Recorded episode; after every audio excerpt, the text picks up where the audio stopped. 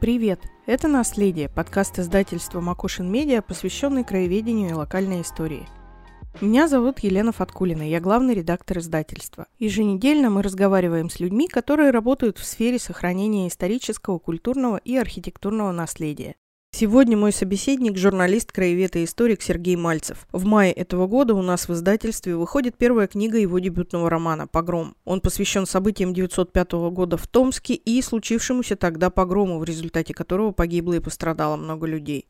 Пожалуй, это самое страшное происшествие в 400-летней истории Томска. Мы поговорим с Сергеем о том, как работать с историческим наследием при подготовке художественной книги, зачем вообще обращаться к реальным событиям и что это дает сегодняшним горожанам.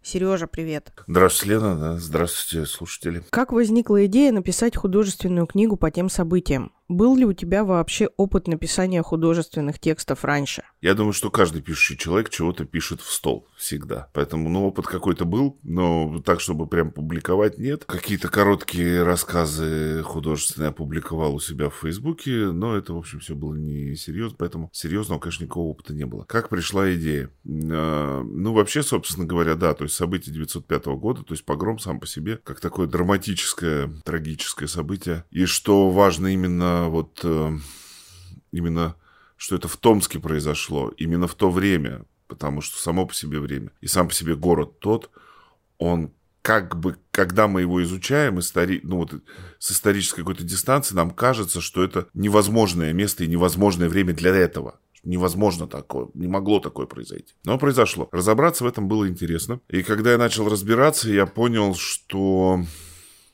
ну, во-первых, собственно говоря, есть уже достаточно написанных исследований проведенных, тема достаточно изучена, и заниматься, то есть, очередным там перемалыванием одних и тех же источников никакого, а, никакого смысла не имеет. Это, во-первых. А во-вторых, э, то, что именно цель, моя задача, которую я себе поставил, чтобы разобраться, почему так произошло, во многом, скажем так, определялась тем, что нужно было понять, а как люди действовали, как они думали, что ими двигало, почему это произошло. И получить какой-то, ну, вот такой немножко сторонний взгляд, а это хорошо решается именно в рамках художественного текста. То есть, когда я могу делать допущения. То есть, я беру какой-то источник, я беру какой-то текст реального исторического персонажа, там, его воспоминания, или просто документ, подписанный им, о каком-то, ну, вот, небольшом эпизоде вот этой большой истории. И если я рассматриваю просто как историк, как э, ученый-исследователь, хотя я таким не являюсь, то я должен тогда, собственно говоря, интерпретировать вот так, как он есть. А как э, автор художественного текста, как писатель, я могу домысливать, я могу моделировать психологию человека, я могу э, моделировать его мотивацию. Вот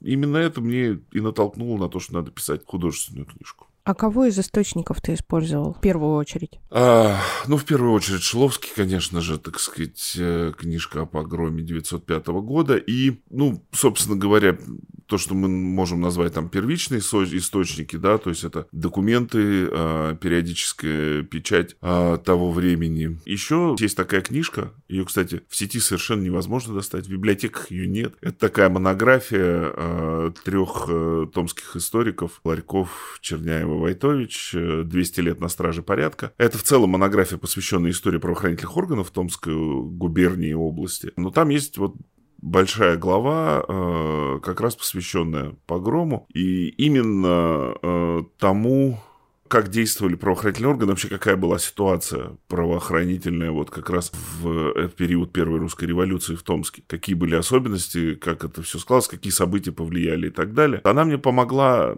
во многом понять как раз вот не, не то, что происходило там с полицией, жандармерией и с руководством, в том числе губернии, да, и города, приведших к таким событиям. Но э, она мне помогла во многом понять именно как бы настроение человеческие, потому что там, в общем, достаточно свидетельств и свидетельств, описывающих именно общественное настроение. Но это вот основные. Но кроме прочего, есть такая, что называется, почти по горячим следам написанная в 17 году, 1917 году, а, книжка Рассохина «Воспоминания», и а, в отличие от всех более поздних воспоминаний, она не окрашена в э, такую большевистскую, как бы вот однозначную точку зрения. То есть это как раз э, взгляд такой немного сторонний, то есть э, на события, и недалеко, то есть на небольшой исторической дистанции, что, в общем, тоже, ну вот, Вот такой примерно корпус источник. Ну, плюс ко всему, еще раз говорю, да, то есть периодическая печать того времени, сибирский вестник, сибирская жизнь, сибирский наблюдатель, архивы. О, вопрос, кстати, по поводу газет. Оттуда, насколько я понимаю, ты же брал не только какие-то описательные вещи касаемо события, а это основная база, собственно, какой-то бытовой информации. Да, дух эпохи, конечно. Конечно. Кроме духа эпохи, там еще такие разные, ну, интересные вещи возникали. Понятно, что в событиях большую роль сыграла местная ячейка РСДРП. И я когда начал изучать историю этой, собственно говоря, отделения этого партийного Томского комитета, точнее, РСДРП, да, то есть я узнал, что руководил им некий Вольф Бронер. Когда я начал изучать, кто это, оказался врач. А потом выяснилось, что в Томске не было ни одной газеты с 1901 по ноябрь 1905 года, в которой бы ежедневно не публиковались, так сказать, объявления этого врача Бронера, так сказать, о том, что он ведет прием как уролог и венеролог. Вот, то есть э, это, опять же, мне как бы добавило, ну, такую вот как раз в раскрытии, да, так сказать, персонажа, я не знаю, честно говорю, да, то есть Бронер, описанный мною в книге, наверняка не такой, какой он был в жизни наверняка. Но я его описал именно исходя из вот этого вот, из этих особенностей. И, например, я предположил, почему ему удавалось при вот всей этой его бурной деятельности, да, так сказать, попасть э, за решетку элементарно, да, то есть не попасть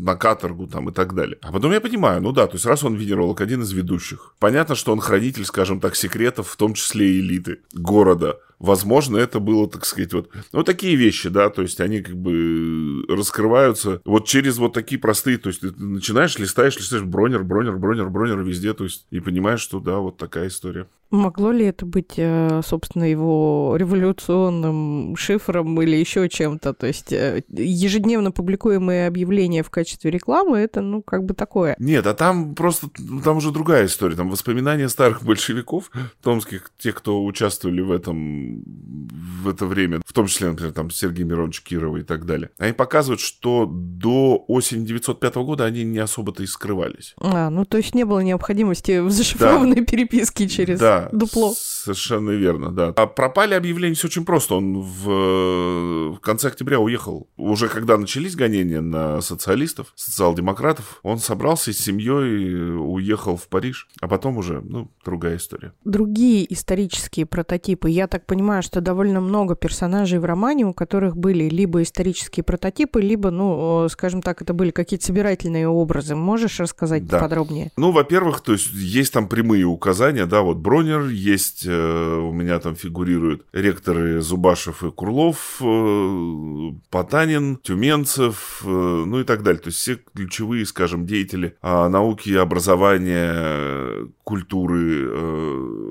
Томска, они, в общем, как бы в книге так или иначе обозначены. Все они, то есть все, опять же, еще раз повторю просто, это не то, чтобы я, так сказать, вот перерыв по каждому из них какой-то невероятный объем источников, а могу говорить, вот этот человек был таким, вот он говорил то-то там-то и так далее. Нет, это все несколько моя фантазия, но в рамках, скажем, так сказать, того, что я знаю об этом персонаже об этой личности исторической. Поэтому это, конечно, литературный персонаж. Кроме этого, есть, э, ну там, скажем, один персонаж, которого многие читатели пытливые, которым, возможно, узнают там Сергея Мироновича Кирова-Кострикова. Ну и опять же, во многом удивятся, потому что, конечно же, здесь я в данном случае взял лишь описание внешности и партийную кличку.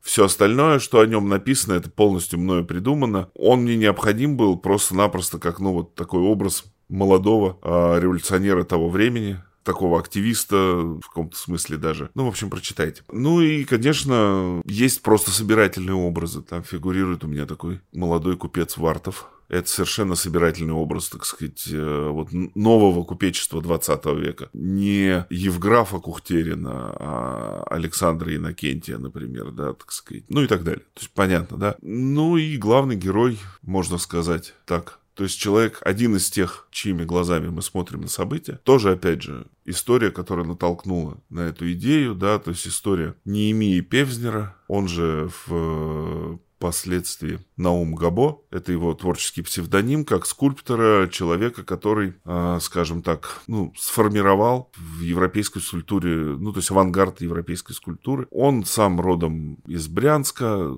но на момент, то есть описываемых событий, он был из Курской гимназии отчислен, будучи 15-летним мальчиком. Хотя для этих времен 15-летний это уже совсем не мальчик. Ну, отчислен он был за какую-то шалость, за какое-то, так сказать, за поведение, как бы сейчас у нас сказали. И родители его отправили в Томск к старшему брату под надзор. Исторически, по-настоящему, брат был гимназистом. В романе брат студент. Ну, так нужно. И, э, собственно говоря, э, у Наума Габо есть как раз короткие, но очень важные воспоминания, описывающие, э, так сказать, непосредственно момент, самый трагический, да, так сказать, самый страшный момент событий этих погрома, это, собственно говоря, начало пожара в Театре Королева. Он сам находился там внутри, и он в своих воспоминаниях, так сказать, писал это. И сначала, собственно, эти события, они как бы толкнули к тому, чтобы ну, то есть просто на них опереться, описывая непосредственно сам драмат... ну, саму эту историю как бы вот внутри, то есть внутри книги. А потом, собственно, появилась идея взять и сделать его протагонистом и, возможно, главным героем, потому что показалось, что это интересно. И показать город того времени, глазами, а, ну, вот такого юноши. Причем мы же знаем, что он будущий скульптор, а значит, собственно, у него какой-то художественный, эстетически развитый взгляд на город, а 1905 затем 10 год, да, так сказать, это, в общем, год, когда были построены, в общем, все ну вот весь наш каменный центр этот Лыгинский. И то, как вот, ну, вот он на это посмотрит, и, на, и, и то, какое общество, и то, что все происходит и так далее, взглядом такого человека со стороны, то он мне показался тоже, в общем, ну, таким интересным. Это помогало как-то в работе иметь, э, ну, такого, скажем, э, персонажа, который является для тебя как бы точкой отсчета? Ну, конечно.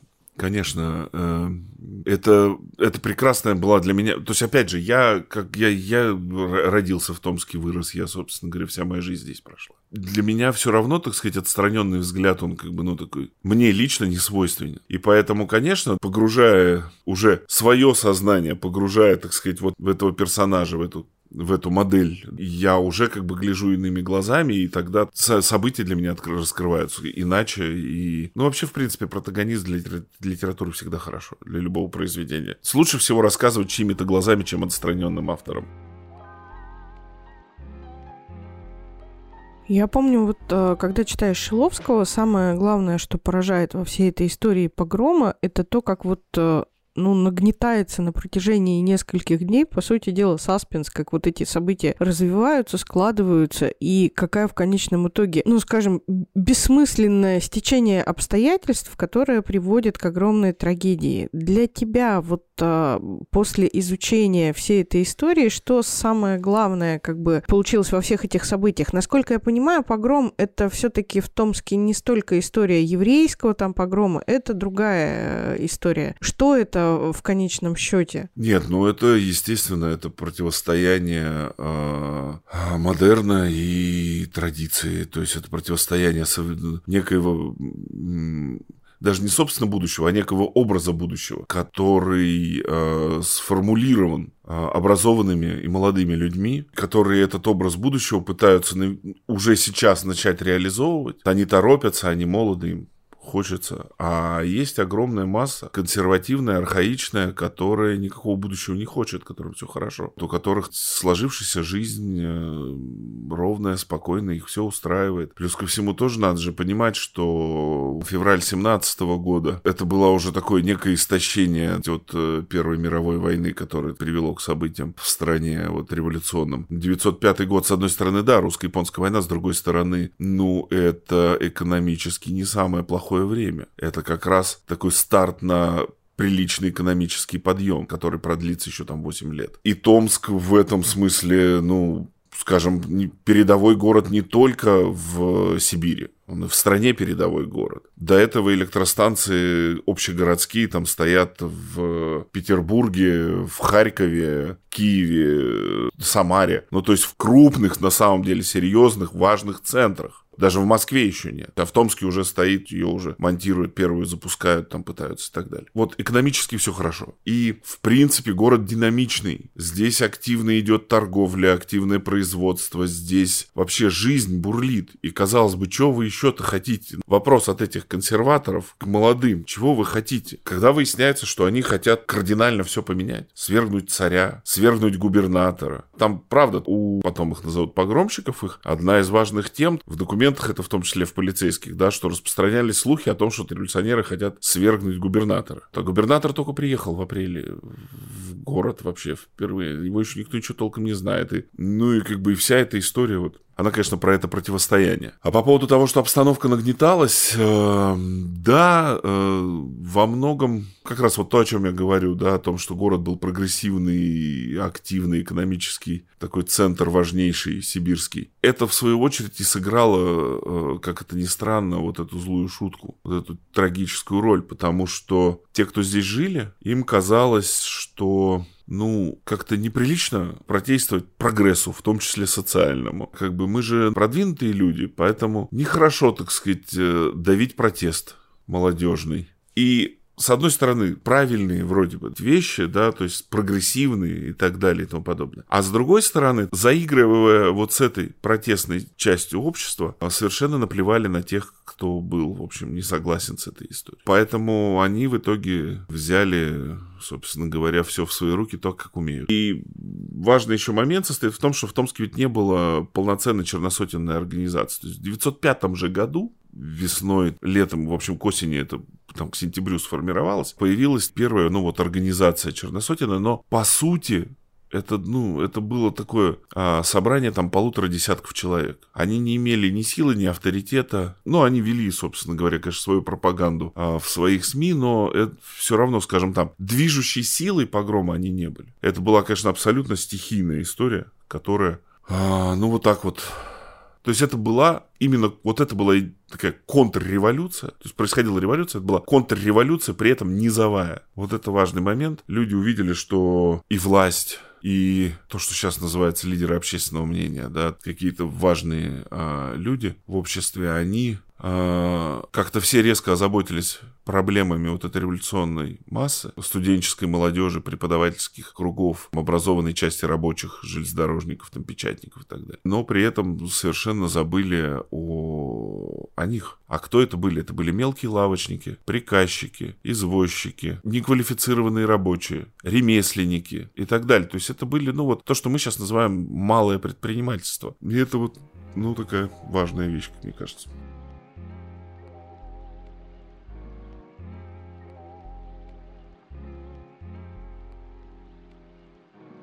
Ну вот, кстати, о железнодорожниках. А почему э, тогда жертвой, э, скажем, основной жертвой пало именно управление железных дорог, а не, например, университет? Ну, не дошли до университета. То есть это просто чисто такая, как я уже сказал, сама по себе история стихийная. Стихия, ну, как бы у нее нет цели. Да, она катится и катится.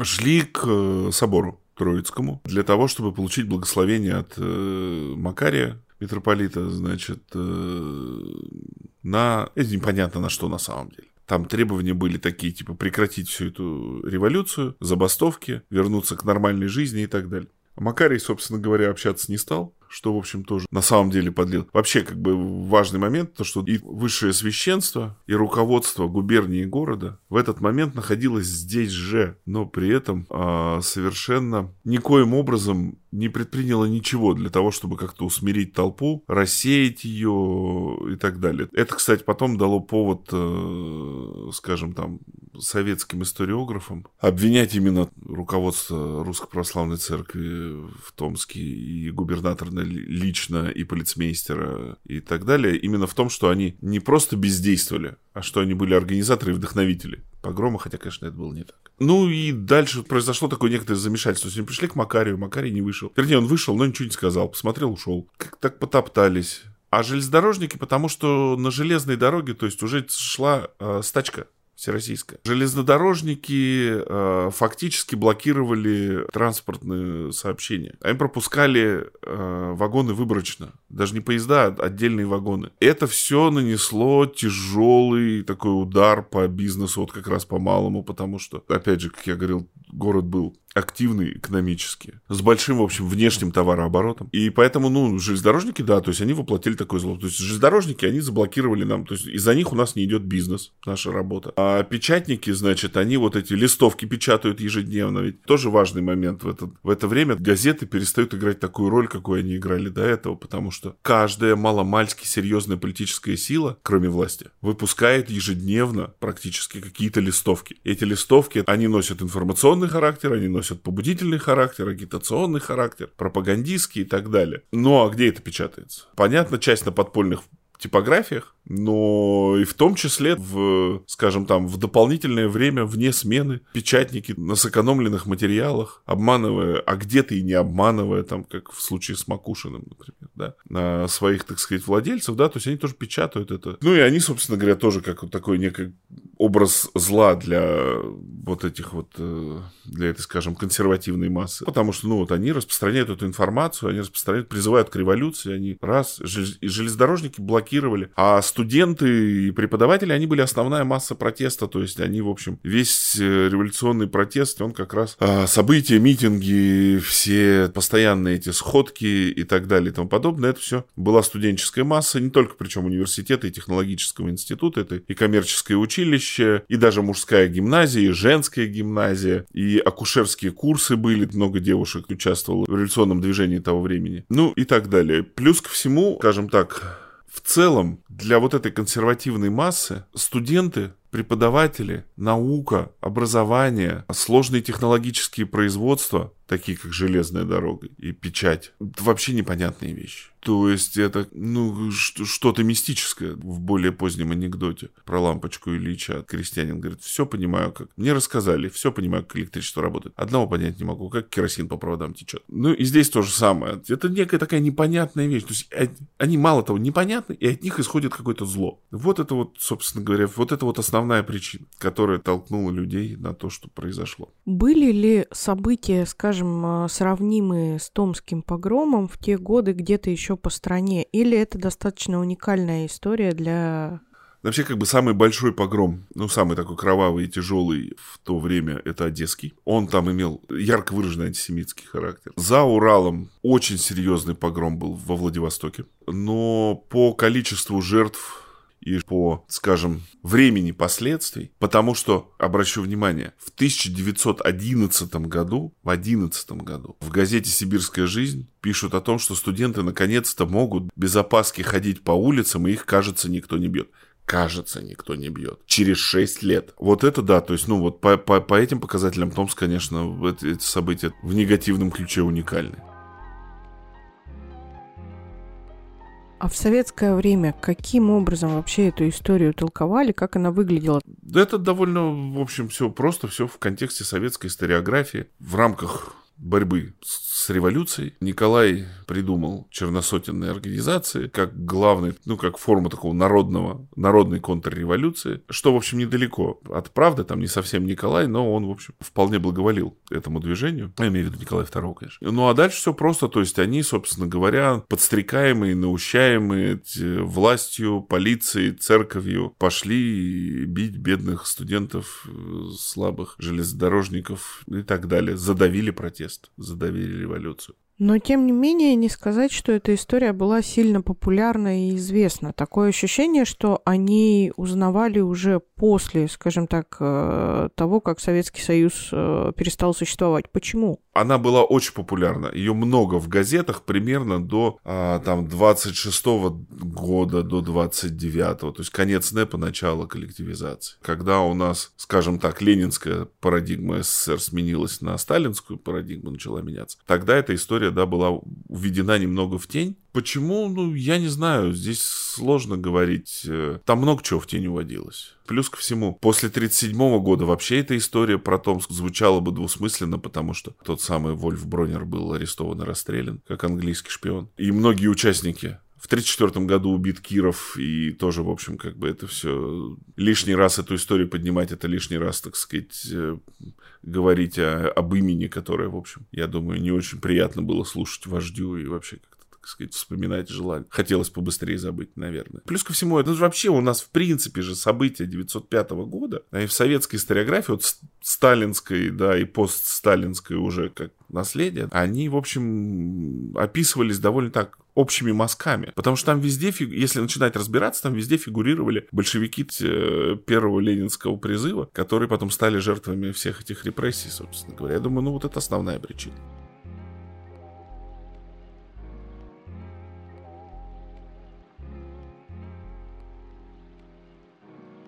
Как-то Галина Юзефович в подкасте «Книжный базар» говорила о том, что книги вполне могут быть хорошими региональными сувенирами, имея в виду, например, э, произведения того же Иванова. Как ты сам относишься к такой идее? Могут ли быть сувенирами, условно говоря, книги, тем более о таких событиях исторических, каким являлся погром? Ну вот, эм, нет, конечно, могут. Ну, потому что, ну, а, ну, по большому счету, сувениром может быть все, что не наносит вреда, а, собственно, наследию. Не надо с собой увозить камушки из гор и, от, и отколупывать кусочки древесины от э, наших памятников деревянных. А все остальное, конечно же, может быть э, сувениром, и это, ну, в общем, в этом нет ничего.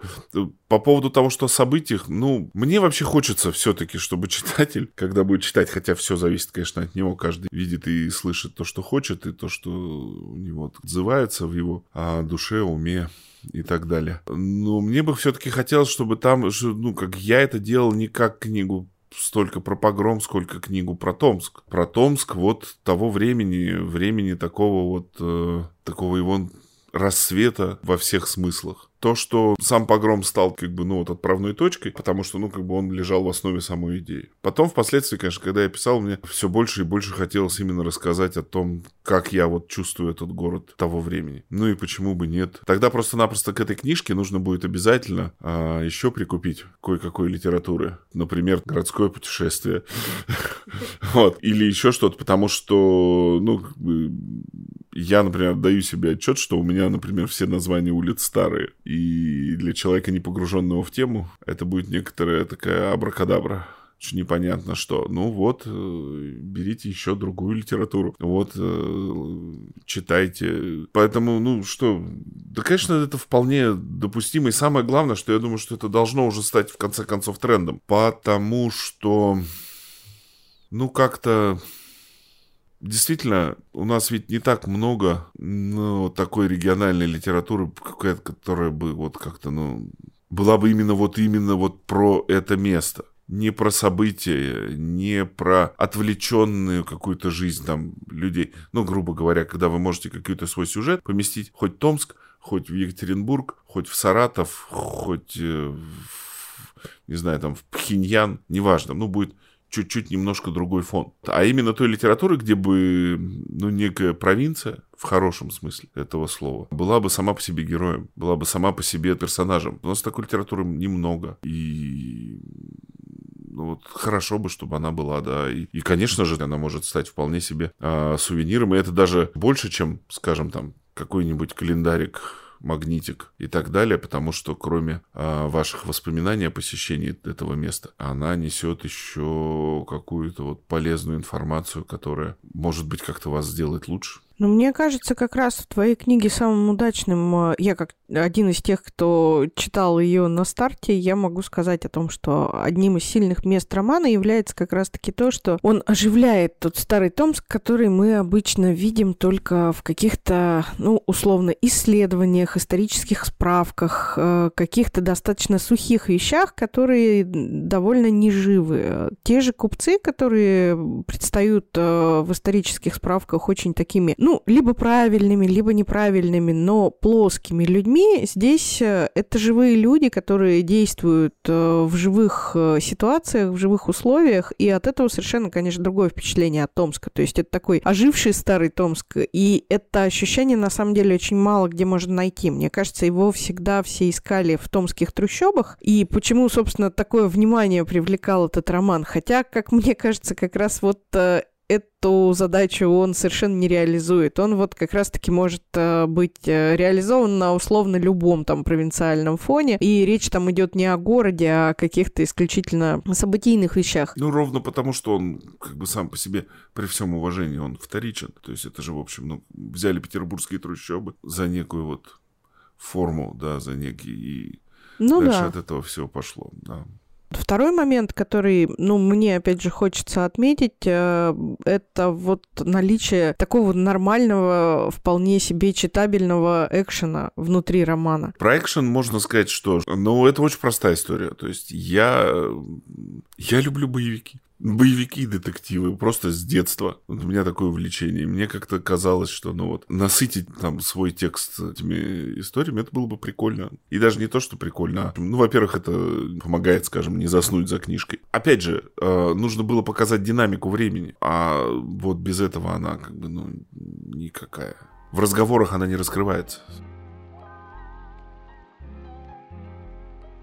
Есть ли у тебя какие-то писатели, на которых условно ты равнялся, когда писал? Вот прям так, чтобы равнялся, нет. Я не знаю, ну... Скажем, направление, в котором э, эти писатели работают. Нет, ну, у меня есть писатели, которых я, скажем так, выделяю среди прочих именно в, вот в этом разделе историческая литература. И тут, в общем, список довольно большой. При этом он очень разнообразный. Мое вообще как бы погружение в историческую литературу в широком смысле этого слова, началось с Натана Эйдельмана. Затем, собственно говоря, много было перечитано. Ну, опять же, такой своеобразный историзм, но тем не менее, я выделяю Мережковского. Я считаю, что до сих пор все равно и до сих пор это при, все, при всей той, собственно, его известности, там, начитанности и так далее, его романами окружающих все равно, на мой взгляд, до сих пор далеко недооцененный автор. Ну, а из современных, собственно говоря, все будет довольно банальненько. Акунин, Иванов, э, Юзефович, Леонид. Пожалуй, все.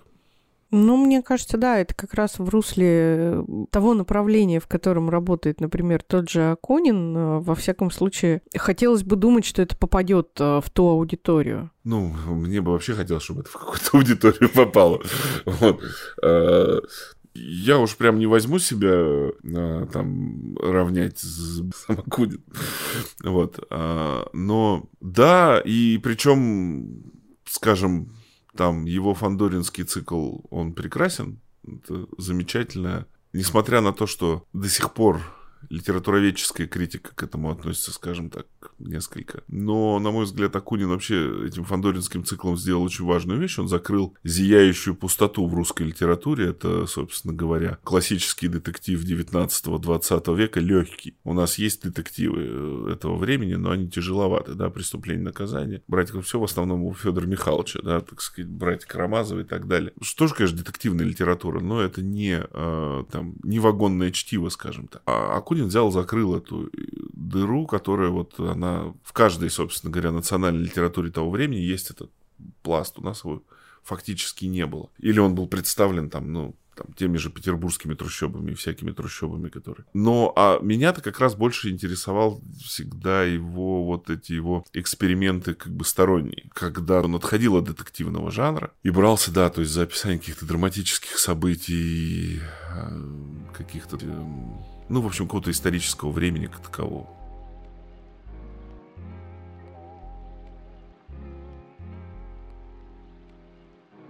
Ну вот если говорить об описании драматических событий, что дает сегодняшним горожанам, на твой взгляд, вытаскивание таких историй, рассказы про них и их обсуждение, осмысление? Зачем это нужно? Да не только горожанам, но и, собственно говоря, всем, кто и будет приезжать, да и не будет приезжать, не знаю, все, кому интересен Томск, интересно это время. Ну, ровно потому, что вот то, о чем, спасибо тебе, ты сказала и заметила в книге. Я как бы давно занимаюсь, да, краеведческой темой. И работая там с историческими источниками и даже с исследованиями, да, то есть уже как-то проработанными кем-то, а, я постоянно сталкивался с тем, что город там какой-то вот, да, он музейный. То есть это такая, ты берешь эти тексты, читаешь, и ты погружаешься в какой-то вот музейный такой какой-то зал, ты ходишь, экспоната к экспонату. Они лежат себе тихохонько. На них можно посмотреть. Потрогать нельзя. Нельзя понюхать, Всё попробовать закрыто. на вкус. Все закрыто. А они с тобой не разговаривают. Они давно умерли. Они лежат себе и лежат. И вот все. И у меня еще там с юности были вот всяческие мечты именно о том, что их хорошо бы, так сказать, машину времени. И посмотреть вот то, что здесь происходило, да, вот тогда. То, о чем вот это все написано. Вот это все написано так или иначе. А я хочу пойти и глянуть. Ну, в общем, вот я попытался такую машину времени себе а, соорудить. Ну, а для чего это нужно? Это нужно для того, чтобы просто-напросто понимать город. Ну, мы, мы ведь постоянно сталкиваемся с тем, что... Ну, по крайней мере, я вот очень часто сталкиваюсь с тем, что люди, они правда не очень понимают, где они живут. А вот серьезно. Значение Томска а, не только в жизни там, Сибири, России, в мировом масштабе, оно совершенно не осознается его современными жителями. Историческое значение, культурное значение, научное там, и так далее. Это как бы такие постоянно произносимые а, дежурные слова о том, что Томск прекрасный научно-образовательный центр, там исторический город, а, там один из старинных городов. У нас тут деревянное зодчество, красота такая, вот идите посмотрите и так далее и тому подобное. Но эти слова, они от постоянного употребления уже абсолютно истерлись.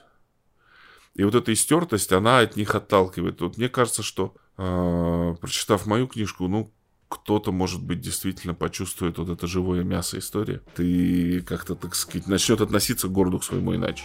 О, мы тоже очень на это надеемся. Спасибо тебе. Спасибо. Ну и в финале нашего разговора добавлю пару слов о том, где можно будет купить первую книгу Сергея. Во-первых, на сайте издательства makushin.media. Мы отправляем книги почтой и в другие города. А во-вторых, в магазинах-партнерах. Их список тоже можно будет найти на сайте. Ну и в-третьих, в последние выходные мая на книжном фестивале, который состоится в Томске в университетской роще ТГУ. Там же пройдет презентация романа. На ней можно будет приобрести книгу, подписать ее у автора и получить постер с иллюстрацией с обложки погрома. Ее для нас сделал талантливый художник Илья Маломощенко, известный своими стрит-арт работами. Приходите на фестиваль, читайте книги и изучайте историю. Это был подкаст «Наследие». Слушайте нас еженедельно на всех доступных платформах и, конечно, на сайте издательства makushin.media. Подписывайтесь.